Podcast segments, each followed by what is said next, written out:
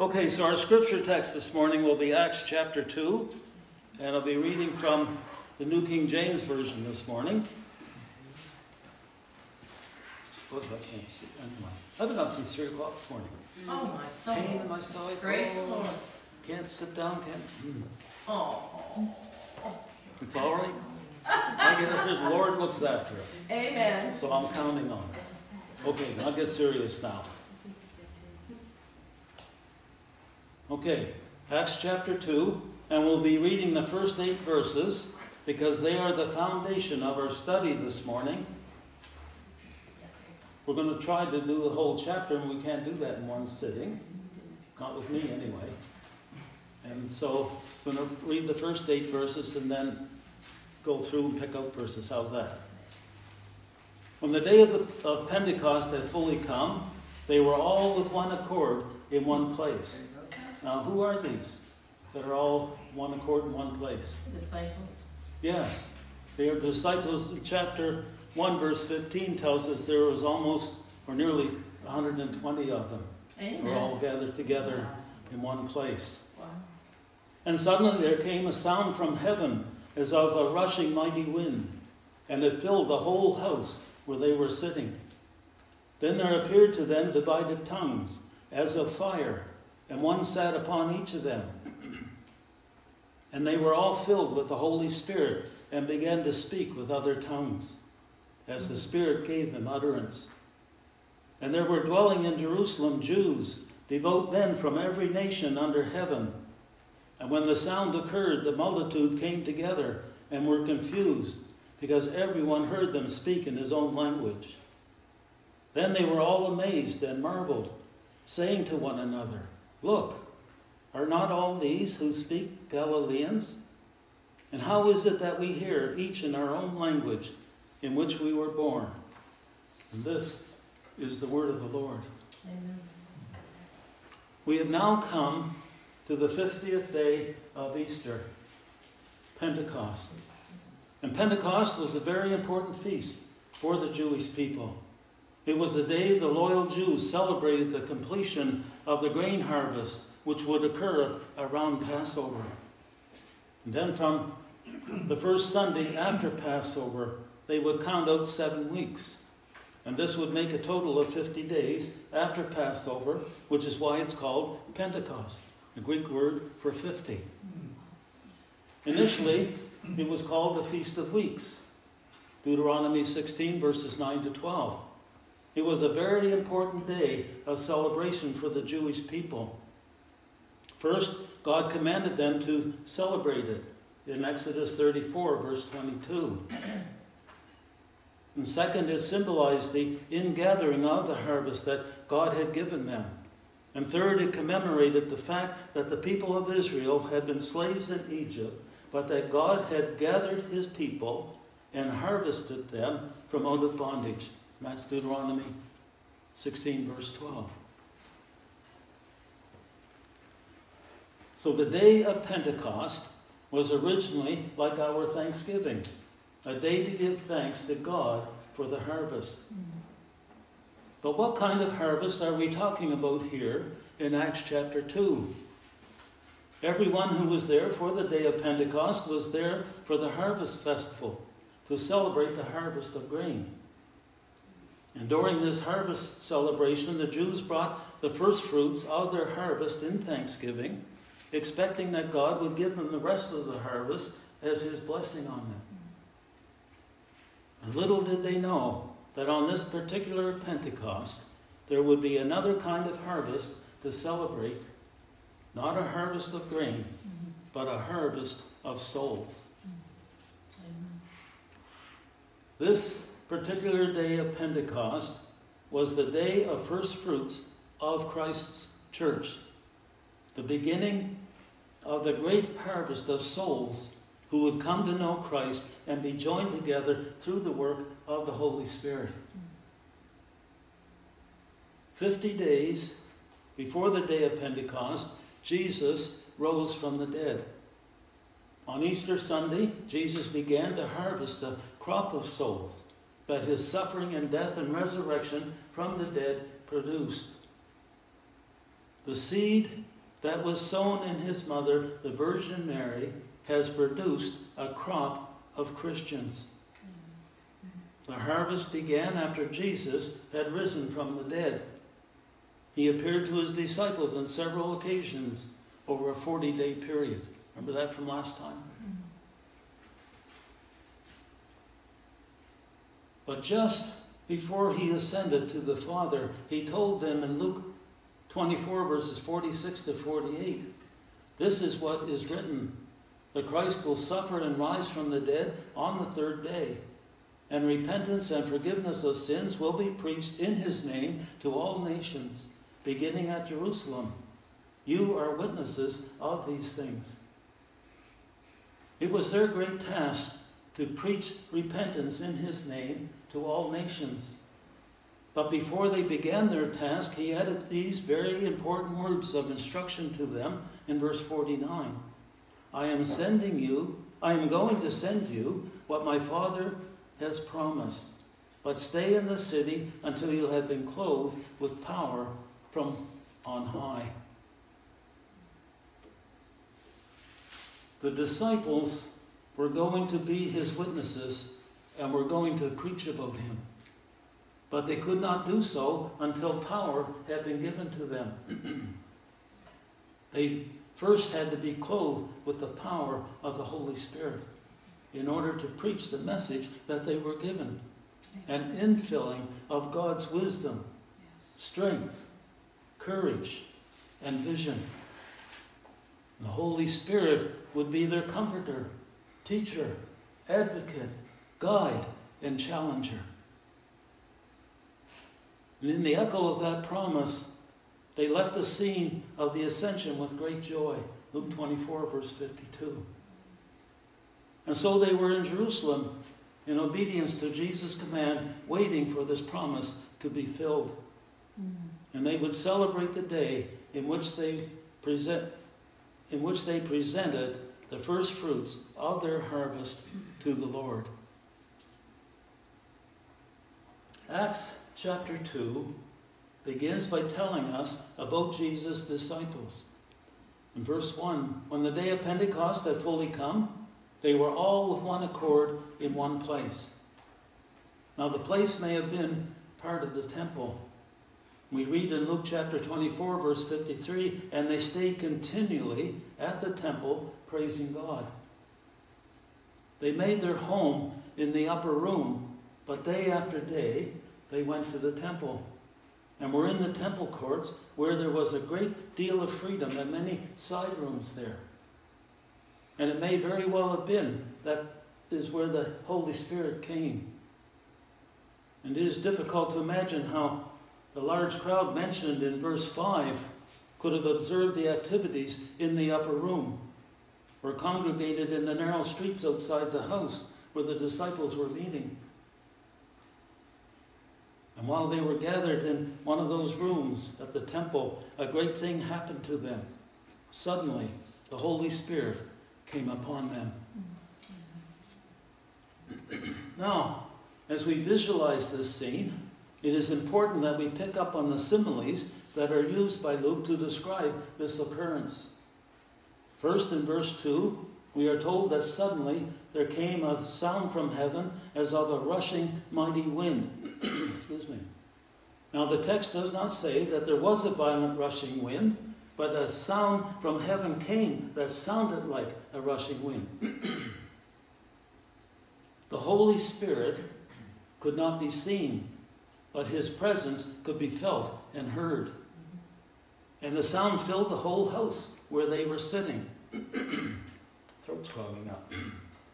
Sitting is the normal position for listening to someone speak rather than for standing for prayer.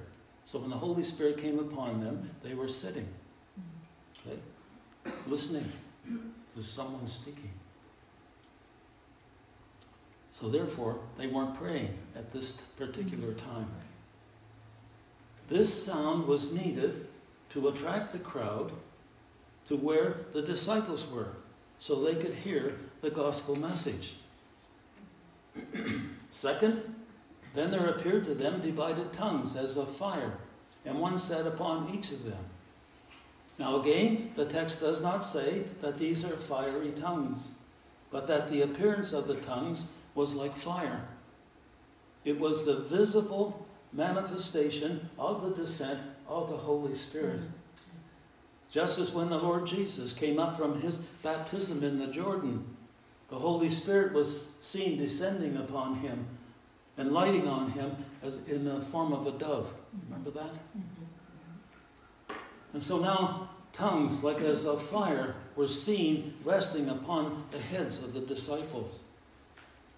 Now, fire often indicated the presence of God, as in the burning bush where God spoke to Moses in Exodus chapter 3, and as in the pillar of fire that led the children in Israel in the wilderness in Exodus chapter 13.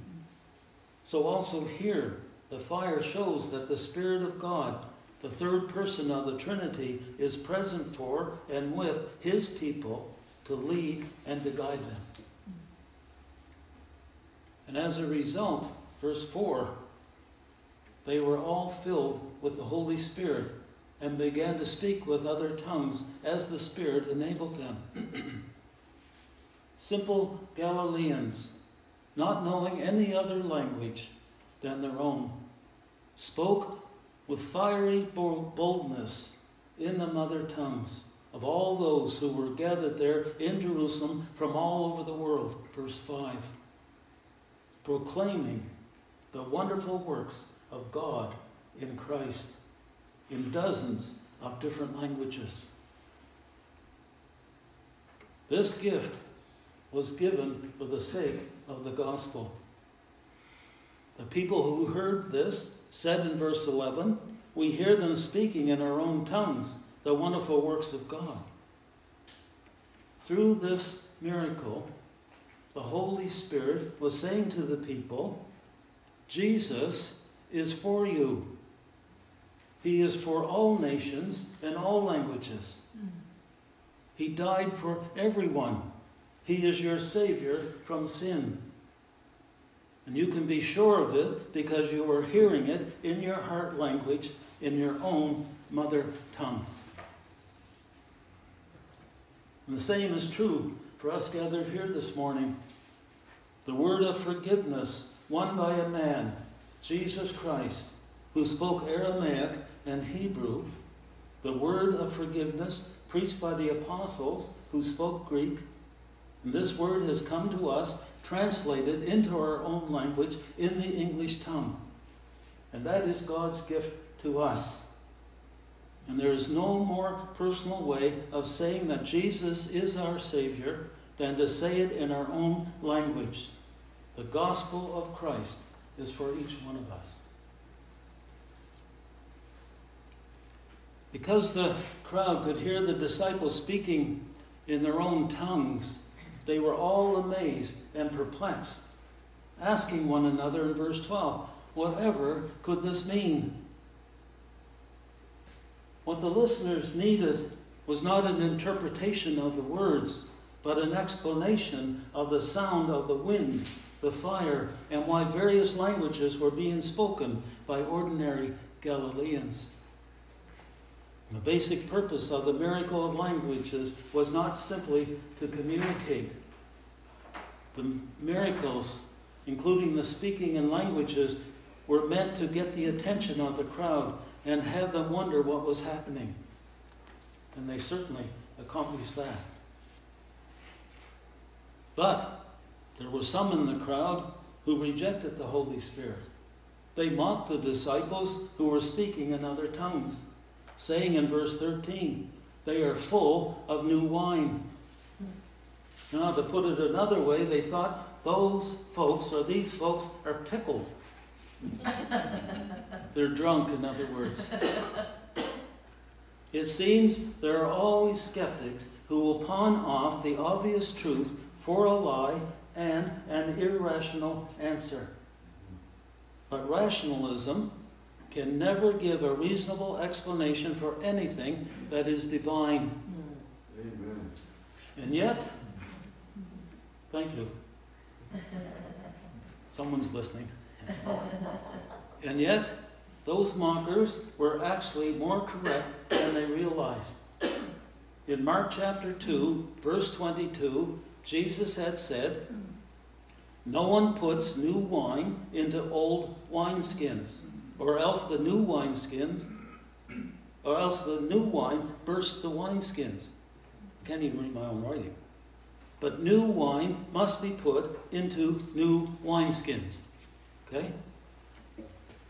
The wine of the Old Testament was poured from the old wineskins, the prophets.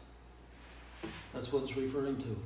But now, in these days of the early New Testament, the apostles are the new wineskins. For Christ himself is the great, great cluster.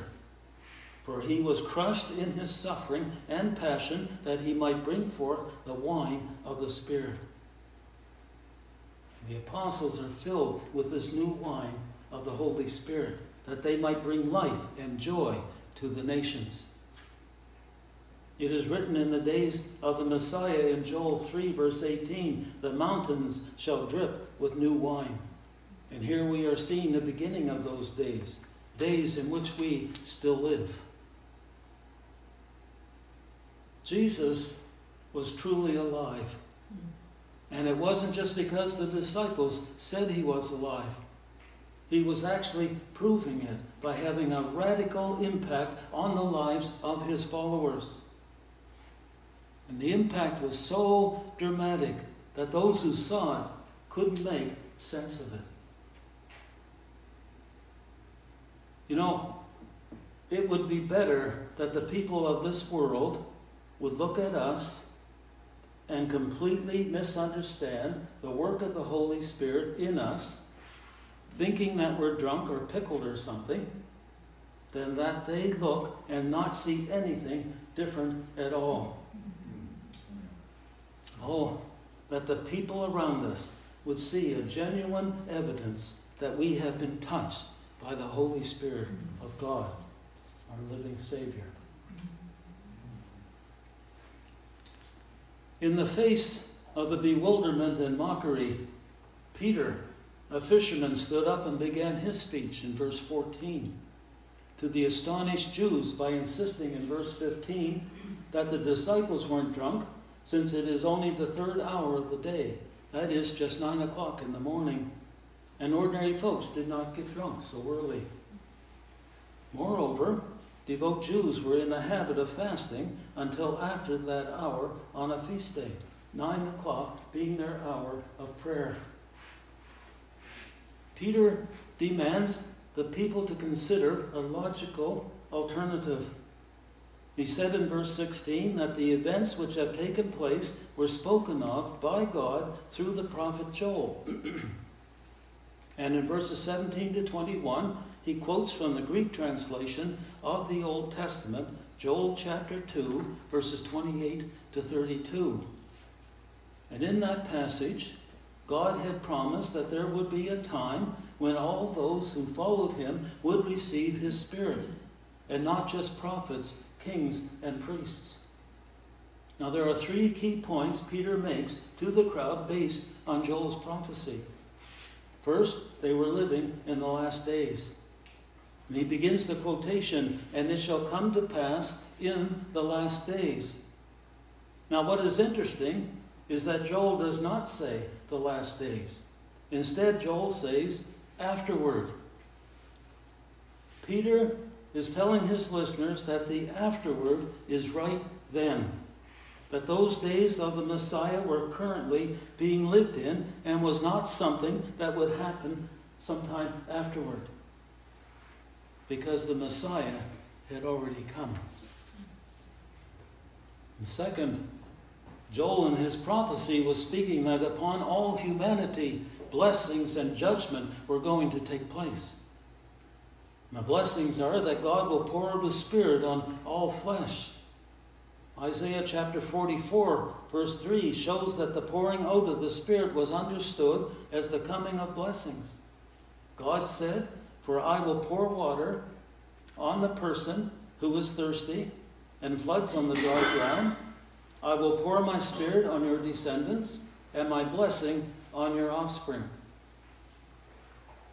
So when Joel and Isaiah prophesied the pouring out of the Holy Spirit, they were speaking of God's blessing being poured out on the people. And the blessings are not the only benefits derived from the Holy Spirit coming upon human all humankind because also refers to the it also refers to the blessings that came because the Messiah had come and conquered death. However, judgment was also promised in this outpouring. The sun shall be turned into darkness, and the moon into blood, before the coming of the great and awesome day of the Lord. This imagery is used repeatedly by the prophets to describe a coming judgment upon a people and nation. Peter alludes to the point here in the quotation of Joel's prophecy. And now, since the Messiah had already come in the form of Jesus, it was time for judgment to come upon all humanity. And third, to avoid judgment, call upon the name of the Lord. By quoting Joel's prophecy with a tone of urgency, Peter drove home his point that a new day had dawned in God's relationship to his people. A new invitation was being issued to everyone in verse 21 that whoever, that is, everyone, who calls on the name of the Lord shall be saved. Amen. Now, this needs some clarification. This is not talking about anyone who at, who, at just one point in their life, calls out to Jesus. Jesus clarified in the Sermon on the Mount, Matthew chapter 7, verses 21 to 23 Not everyone who says to me, Lord, Lord, shall enter the kingdom of heaven, but he or she who does the will of my Father in heaven. Many will say to me in that day, Lord, Lord, have we not prophesied in your name, cast out demons in your name, and done many wonders in your name? And then I will declare to them, I never knew you. Depart from me, you who practice lawlessness.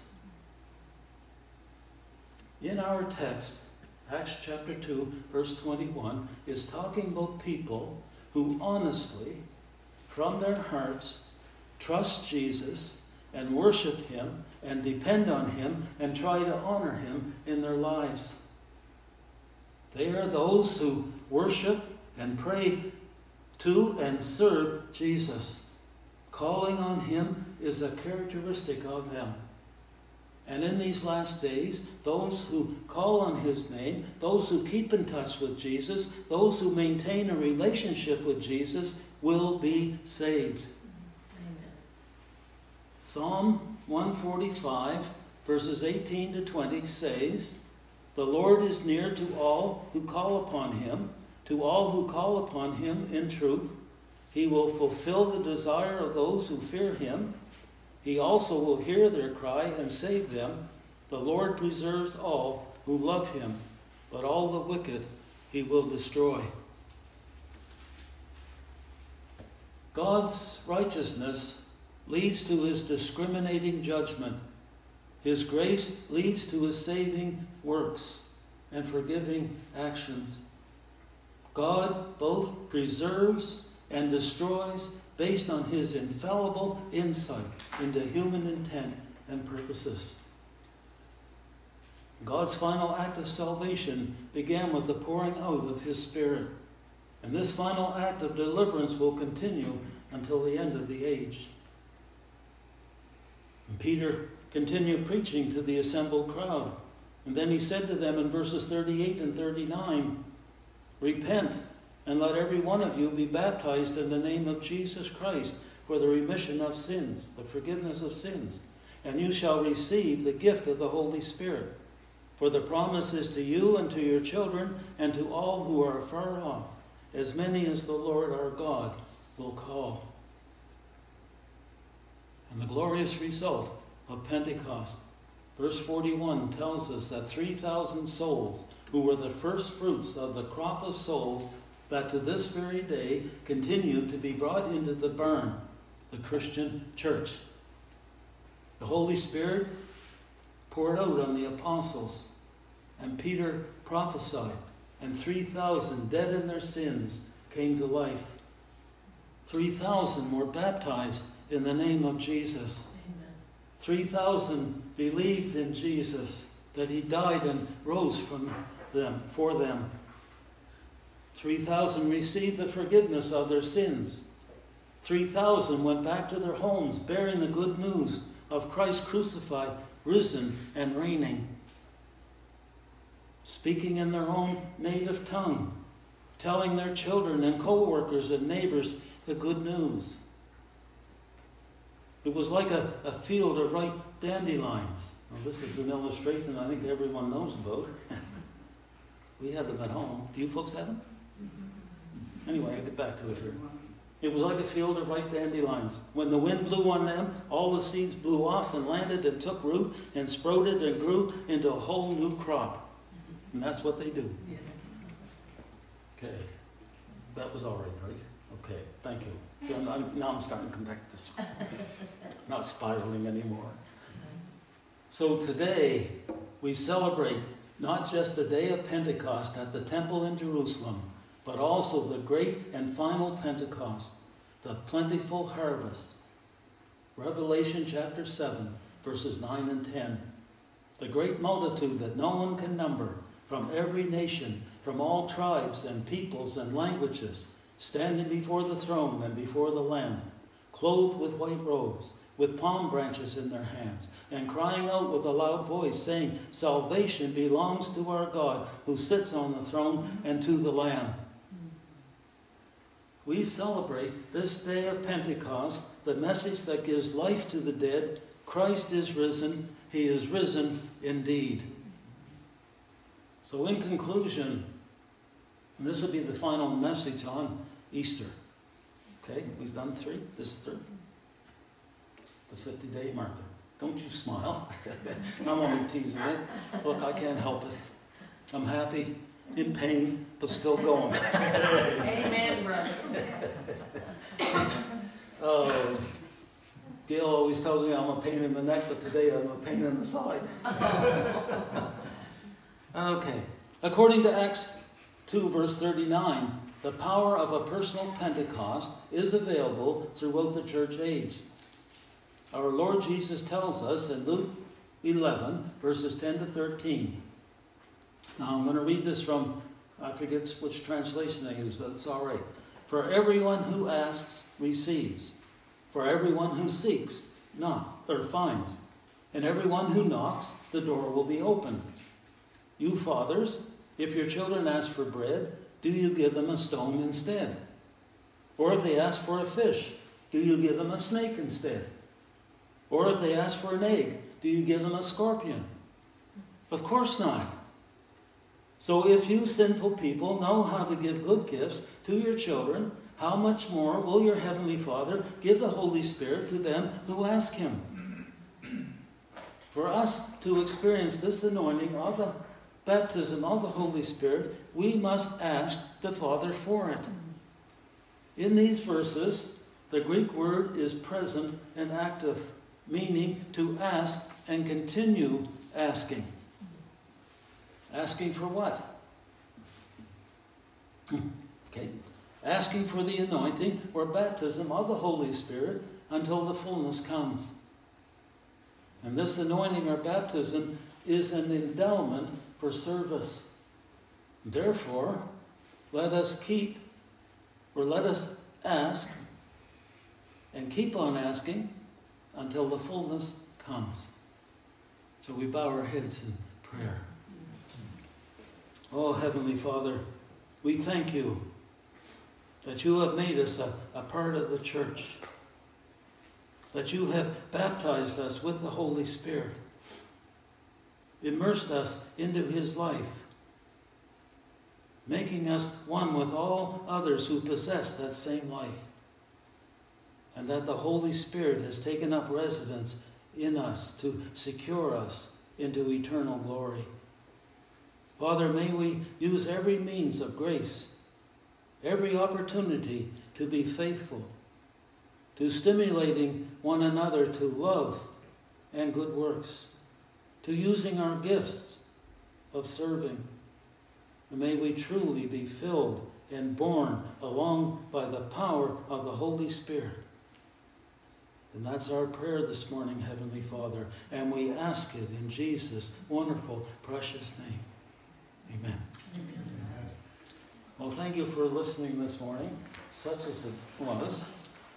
But anyway, Amen. we Thank you. survived, and you folks survived. Thank you. But thank you for listening. And Lord willing, we'll be here next week too. I don't want to scare you away, but apparently Amen. it was my regular time next week anyway.